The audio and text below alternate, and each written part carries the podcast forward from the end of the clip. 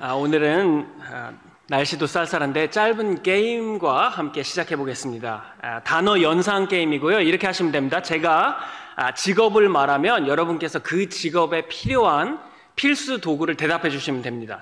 그래서 아, 예를 들어서 제가 바리스타 하면은 커피 머신 그렇게 말씀하시면 되는데 그렇게 하시면 됩니다. 시작해 볼게요.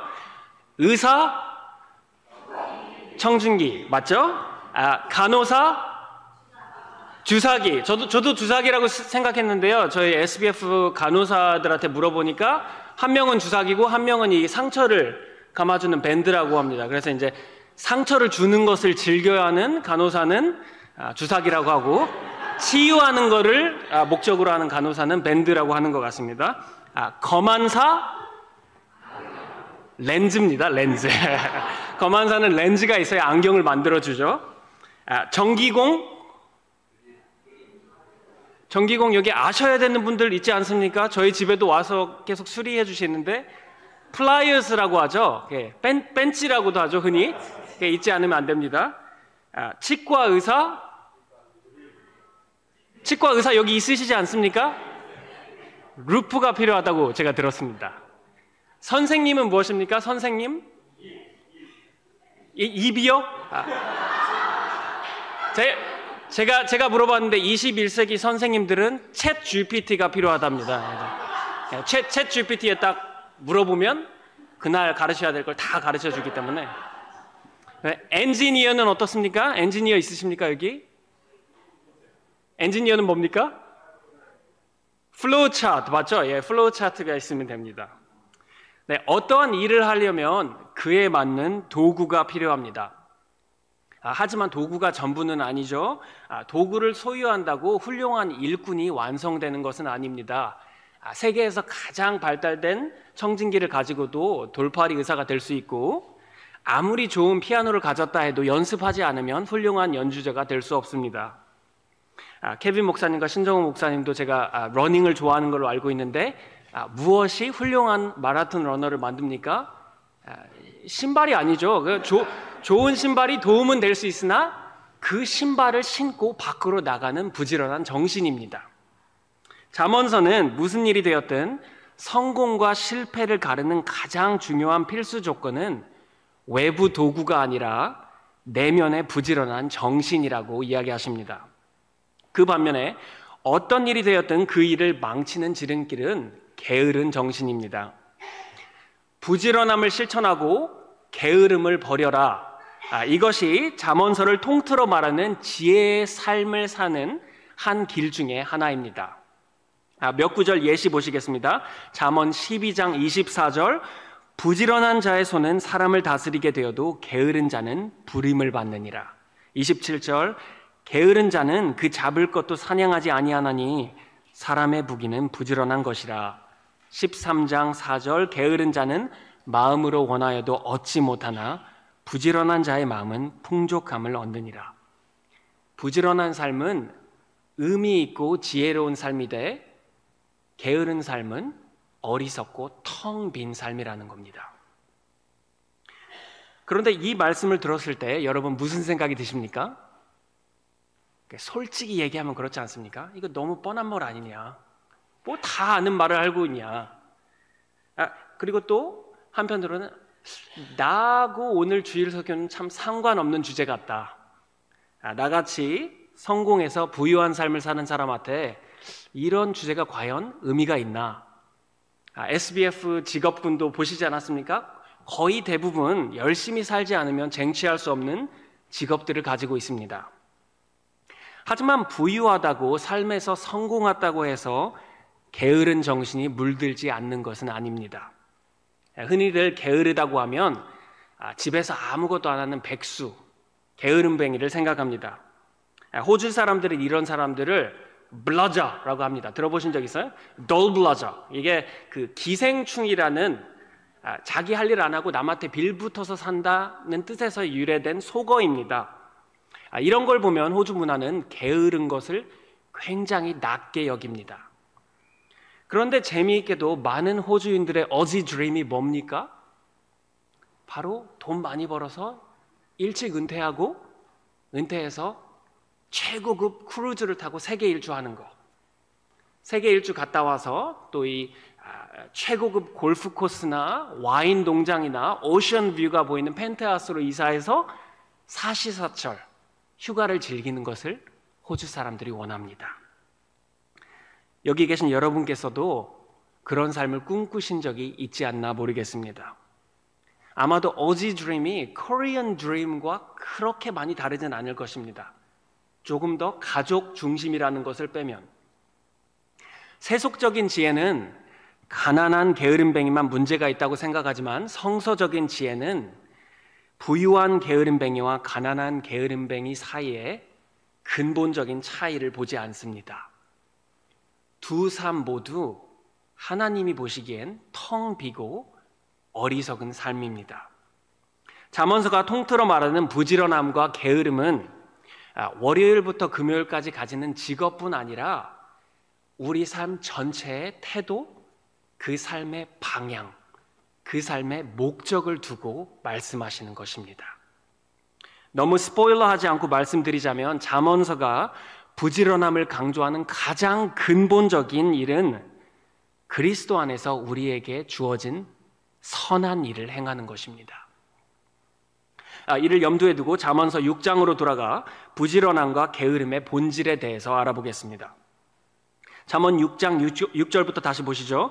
게으른 자야 개미에게 가서 그가 하는 것을 보고 지혜를 얻으라. 아, 인간을 굉장히 겸손하게 하는 말이죠. 우리 인류는 태초에 하나님께서 모든 만물을 다스리기 위해 만드셨습니다. 하지만 하나님을 저버린 뒤에 인류는 이제 개미에게로 가서 은혜를 배워야 하는 입장이 생겼 입장이 되었습니다.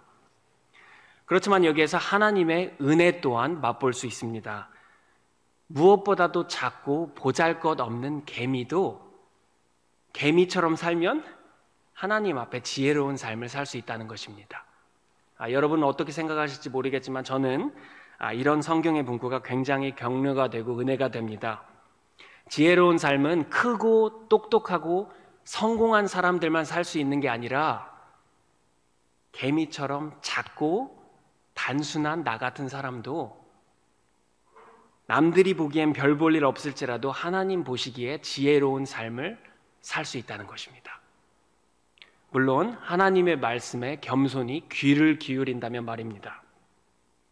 그렇다면 개미에게서 어떠한 지혜를 배우나요? 6장 7절 개미는 두령도 없고 감독자도 없고 통치자도 없으되 개미는 일을 하는데 누군가의 설득이나 납득이 필요하지 않습니다. 부모님의 잔소리 없이도 바로 학교에 갑니다. 아님 유튜브 영상을 통해서 동기부여를 받지 않더라도 맡은 일을 열심히 합니다. 아, 언젠가 개미에 대해 연구하는 스탠퍼드 교수가 하는 말을 제가 들은 적이 있습니다. 아, 여러분 개미굴 보신 적 다들 있으시죠? 개미굴을 언뜻 보면 그냥 구멍처럼 보입니다. 아무것도 뭐 스페셜하지 않은. 그런데 안을 들여다보면 이렇게 생겼습니다. 이게 모형이거든요. 이 교수가 말하기를 개미굴은 여러분이 알고 있는 그 무엇보다도 정교하고 발달된 운송 시스템입니다. 만약 개미굴이 어떻게 만들어진지를 우리가 깨달을 수 있다면 그 어떠한 복잡한 교통 시스템도 한 번에 이해를 할 수 있다고 이 교수가 얘기합니다. 그리고 더 놀라운 것은 개미굴이 이렇게 컴플렉스한 시스템에도 불구하고 작동하지 않는 개미굴이 없다는 것입니다. 부수공사 난데가 없다는 것입니다. There is no such thing as dysfunctional anthill. 인상 깊지 않습니까? 개미굴이 항상 문제없이 작동할 수 있는 이유는 아마도 개미들이 부지런하기 때문입니다. 개미는 자신의 삶을 다 바쳐서 깨어있는 모든 순간을 개미굴을 만들고 음식을 운반하는 데 씁니다. 여러분, 가만히 있는 개미를 본 적 있으십니까? 가만히 있는 개미는 죽은 개미죠. 개미는 숨이 붙어 있는 한 항상 바쁘게 움직이고 일합니다. 왜 그렇습니까? 바로 그것이 개미를 향한 하나님의 창조된 목적이기 때문입니다. 태초에 하나님께서 개미를 그렇게 만들으셨기 때문입니다. 개미의 창조 목적은 가만히 있기 위함이 아니라 일을 하기 위해서이기 때문입니다. 그렇다면 잠언서가 개미를 통해 가르치는 부지런함의 본질은 이렇습니다. 부지런함은 창조주의 창조 목적을 따르는 삶입니다.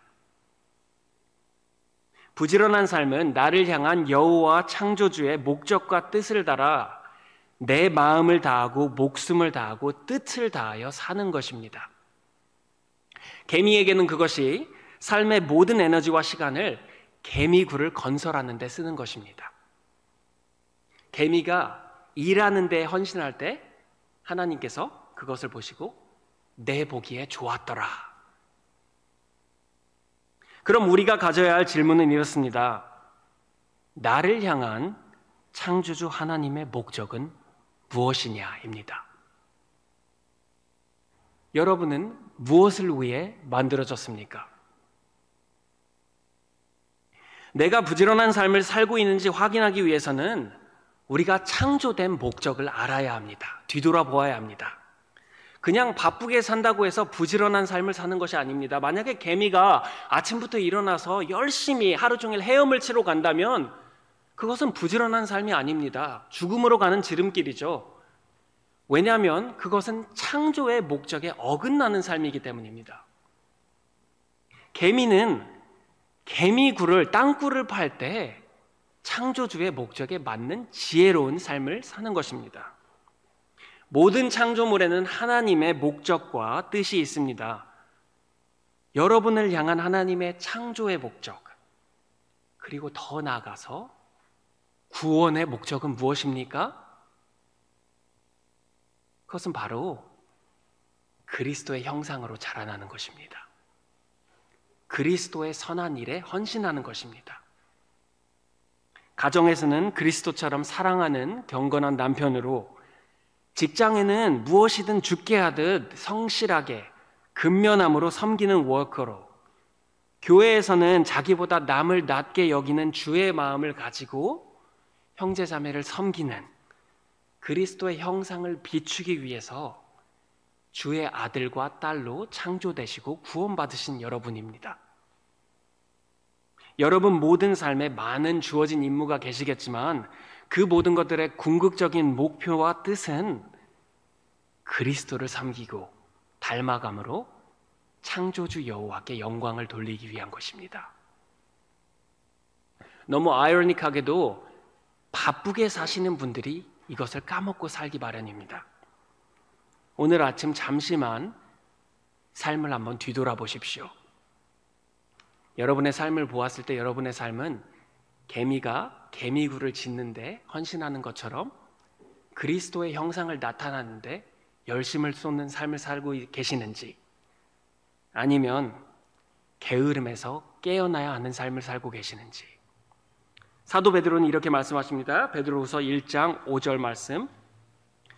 그러므로 너희가 더욱 힘써 그리그로 봤을 때 똑같은 단어입니다. 그러므로 너희가 더욱 부지런하게 너희 마음의 덕을, 덕의 지식을, 지식의 절제를, 절제의 인내를, 인내의 경건을, 경건의 형제 우애를, 형제 우애의 사랑을 더하라.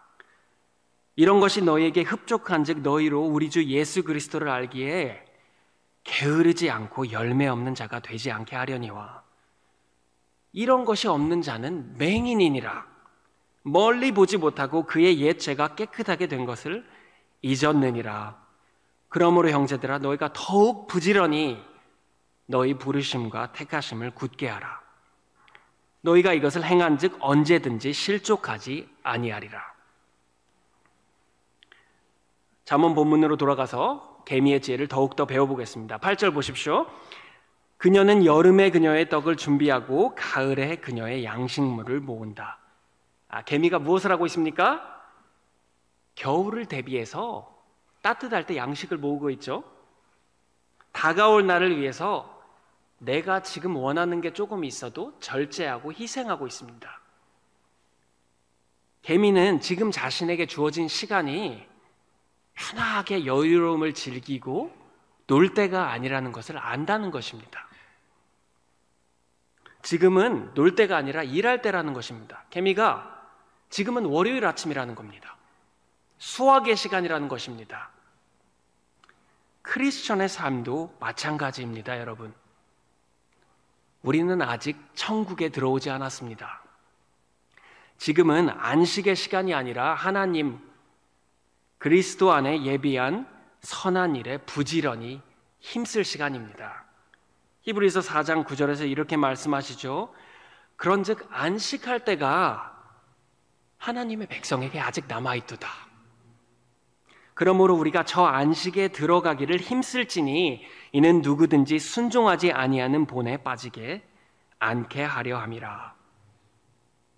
아, 이제까지 개미를 통해 부지럼에 대해 생각해 보았다면 9절부터는 게으름뱅이를 통해 왜 우리 영혼이 게으름에 물듣는지에 대해서 한번 생각해 보겠습니다. 9절 보십시오. 게으른 자여 내가 어느 때까지 누워 있겠느냐 내가 어느 때에 잠에 깨어 일어나겠느냐 좀 더 자자 좀 더 졸자 손을 모으고 좀 더 누워 있자 하면 게으른 자는 시작하는 걸 미룹니다. 10분만 더 드라마 한 편만 더 다음 주부터 어쩌다가 시작을 하더라도 끝을 못 봅니다. 26장 15절 아, 아, 아, 이렇게 말합니다. 좀더 자자, 좀 더 졸자, 손을 모으고 좀 더 누워 있자. 아, 그리고 26장 15절은 게으른 자를 이렇게 풍자합니다. 게으른 자는 그 손을 그릇에 넣고도 입으로 올리기를 괴로워하느니라. 조금 웃긴 장면이죠. 그러니까 숟가락은 들지만 입으로 가져가기가 너무 귀찮다는 것입니다. 누가 떠먹여 줘야 됩니다. 큰 마음을 가지고 서점에 가서 책은 사오지만 서문은 열심히 읽어요.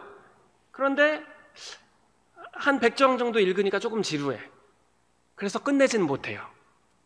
아, 다이어트를 하려고 큰 마음을 얻고 짐을 조인합니다. 그런데 그 멤버십 카드는 굳건히 집을 지키고 있습니다. 집 레노베이션을 하려고 버닝스에 가서 모든 필요한 장비를 다 사옵니다. 근데 그게 내년 여름까지 그냥 집 게라지에 있습니다. 성경 읽기 계획을 시작하지만 모세 서원을 넘기지 못합니다. 게으른 뱅이 본 적 있으십니까? 또한 게으른 자는 부정적인 시각으로 세상을 바라봅니다. 26장 13절을 보면 게으른 자가 길에 사자가 있다, 거리에 사자가 있다 하느니라. 아, 이것이 일하기가 싫어서 말도 안 되는 핑계를 대는 것일 수도 있고, 아, 또 아니면 게으른 자는 세상을 바라보았을 때 항상 자기에게 두렵고 안 좋은 일만 생길 거라고 생각하는 것 같습니다. 아, 버지니아 대학교에 데니스 프로핏이라는 심리학자가 있는데요. 아, 그 사람이 이런 실험을 한 적이 있습니다. 두 그룹을 데리고 어, 샌프란시스코에 있는 어, 언덕에 가서 아, 이 언덕이 어, 경사가 어느 정도 돼 보일 거냐 하고 그룹에 물어봤습니다. 그런데 이제 한 그룹은 굉장히 운동을 좋아하고 되게 핏한 사람들이고요. 한 그룹은 운동을 싫어하고 굉장히 이, 이, 아, 체력이 안 좋은 사람들입니다. 그런데 이 두 그룹에게 물어봤을 때 너무나도 신기하게도 운동을 많이 하는 사람은 어, 뭐 이게 경사가 한 5도 정도 돼 보인다 하고 말했는데 운동을 싫어하는 사람들이 봤을 때 경사가 20도가 돼 보이게 대답을 했다는 것입니다. 아, 이 실험을 기반으로 이분이 How Our Bodies Shape Our World라는 책을 썼는데요. 내가 어떤 사람이냐에 따라서 똑같은 현실을 앞에 두고도 보는 세상이 달라진다는 것입니다. 이것을 염두에 보고 더 생각해 보면 두려움이 게으른 사람의 생각과 행동에 큰 영향을 미치는 것을 우리가 볼 수 있습니다. 생각해 보십시오. 게으른 자가 왜 시작을 미루고 도전하는 것을 꺼려 할까요? 실패에 대한 두려움이 크면 뭘 하기가 힘들지 않습니까? 안 되면 어떡하지? 내가 할 수 있을까? 나 저번에도 실패했는데? 그렇다면 왜 실패에 대한 두려움이 큽니까? 아마 실패를 하면 내 자신이 가치 없는 사람이라고 느껴지기 때문일 것입니다. 아이러니하게도 성공을 너무나도 원하면 성공이 마음의 우상이 되면 실패가 그만큼 두려워집니다. 실패를 직면하는 것이 너무도 두려워서 실패를 하느니 차라리 아무것도 하지 않겠다는 것입니다. 아, 이렇게 생각해 보면 게으른 자의 문제는 단순 열심히 하는 게 문제가 아니라 마음의 두려움, 영혼의 병을 먼저 치유받아야 합니다. 물론 두려움이 항상 우리를 마비시키지는 않습니다. 때로는 두려움이 사람을 미친 듯이 일하게 만들기도 합니다. 항상 열정적으로 일하고 아, 누가 봐도 게으르다고 생각할 수 없는 워커홀릭처럼 말이죠. 그렇지만 여러분 워커홀릭들이 왜 이렇게 일에 몰두합니까? 그것도 두려움 때문이지 않습니까? 일과 성취로서 자기 자신에게 또 다른 사람에게 자신을 입증하는 버릇이 습관이 됐기 때문입니다. 하나님의 창조와 구원, 그 사랑과 은혜 가운데서 삶의 목적과 의미를 찾는 것이 아니라 내가 이루어낸 업적, 나의 성공, 나의 부, 나의 명예에 나의 자존감과 삶의 의미를 찾기 때문에 워커홀릭이 그렇게 열심히 일하는 것입니다. 그렇게 봤을 때 워커홀릭은 실패가 두려워 아무것도 트라이하지 않는 백수와 근본적으로는 같은 영혼의 병을 가지고 있습니다.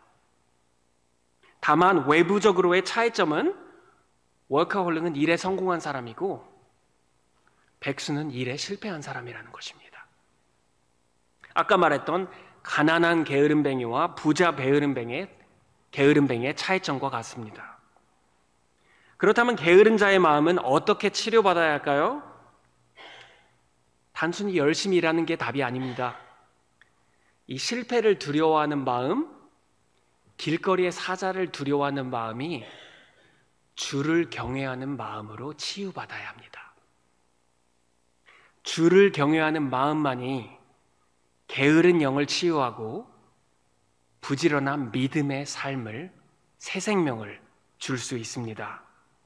여러분 주를 경외한다는 것이 무엇입니까? 시리즈 첫 주에 보셨을 텐데요.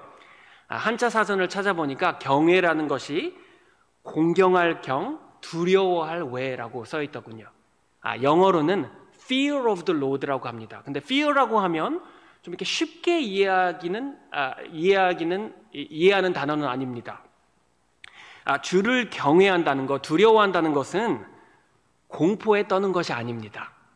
아, 그것은 야고보서 2장 19절과 같은 하나님에 대한 사단의 두려움입니다. 아, 그러한 두려움은 아담과 하와가 에덴 동산에서 그랬듯 하나님으로부터 도망가고 숨게 만듭니다. 올바른 경외는 올바른 fear of the Lord는 그리스도를 통해 나타내신 하나님의 성품과 뜻, 구원의 목적을 진실로 알아가는 것입니다. 주를 경외함은 그리스도를 통해서 그가 우리에게 나타내신 그의 은혜로움과 자비하심을 우리가 믿음으로 신뢰하는 것입니다. 하나님의 은혜를 진정으로 경험했을 때 기쁘고 떨림이 같이 하지 않습니까? 아, 여러분 아, TV를 보시면 제가 TV라고 하면 너무 나이가 들어 보여요. 유튜브를 보시면 예, 가끔씩 자기가 정말로 좋아하는 사람에게 인터뷰를 하는 마주치는 그런 인터뷰를 보신 적이 있으신지 모르겠습니다. 그런 사람들한테 지금 심정이 어때요? 물어보면 뭐라고 합니까? 아, 제가 정말 사랑하고 존경하는 사람을 만나서 좋은데 떨려요. 그렇게 말하지 않습니까?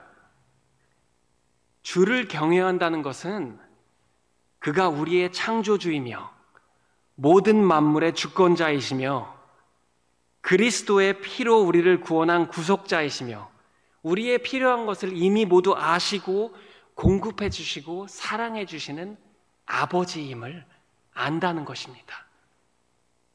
그렇기 때문에 그 아버지를 공경하기 위해서 두려움과 떨림으로 기쁨으로 구원의 구원을 이루고 예수 그리스도 안에 선한 일에 헌신한다는 것입니다. 주를 경외함이 내 마음을 지키고 있다면 우리는 실패의 두려움 앞에 용기를 가지고 나아갈 수 있을 것입니다. 그래, 내가 실패할 수, 실패할 수 있을지언정 나는 완벽하지 않을지라도 그리스도의 은혜가 나에게 조카도다. 그리스도의 위대함이 내 약함에서 더 온전할 것입니다. 신앙생활이 힘들다고 느껴질 때, 복음의 삶이 외롭다고 느껴질 때, 연약하고 나태한 마음을 다시 잡고 믿음의 발걸음을 옮길 수 있을 것입니다. 나를 지키시는 하나님은 졸지도 아니하시고 주무시지도 아니한다. 나는 비록 연약하고 게으를지라도 내 안에 착한 일을 시작하신 하나님께서 그리스도 예수 안에서 나를 향한 그 뜻을 이루실 줄 알고 다시 한번 믿음의 발걸음을 옮기는 것입니다. 주를 경외함이 내 마음을 지킨다면 실령 거리에 정말로 사자가 있더라도 만일 하나님이 우리를 위하시면 누가 우리를 대적하리요? 여호와는 나의 목자시니 내가 부족함이 없으리로다. 내가 사망의 음침한 골짜기로 다닐지라도 해를 두려워하지 않을 것은 주께서 나와 함께 하심이라. 라고 그것을 굳게 믿고 기쁘고 떨림으로 나아가는 것입니다. 게으름의 치유와 부지런함의 동기는 모두 주를 경외함에서 시작됩니다. 잠언 9장 10절 말씀이죠. 여호와를 경외하는 것이 지혜의 근본입니다. 또한 부지런함의 근본입니다. 만약 여러분 중에 나태한 영을 헤쳐가는 데 어려움을 겪고 계시는 분들이 오늘 계시다면 단순히 잠언 말씀을 읽으시고 아, 내가 열심히 살아야지라고 생각할 것이 아니라 이 질문을 먼저 자신에게 던져 보십시오. 나는 여호와를 경외하고 있는가? 그리스도를 통해 주께서 드러내신 그의 선한 목적과 뜻 가운데 내가 오늘 신뢰하지 아니하는 것은 무엇인가?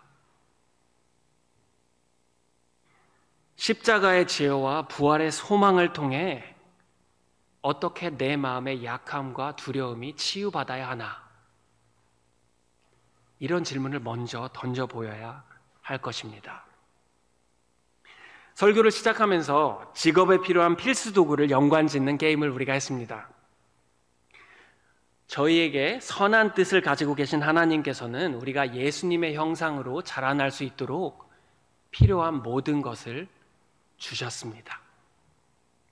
성경을 통해서 그의 뜻을 가르치셨고 성령님을 우리 우리 안에 주셔서 우리 안에 역사하시고 교회로 부르셔서 성도의 교통을 주셨습니다.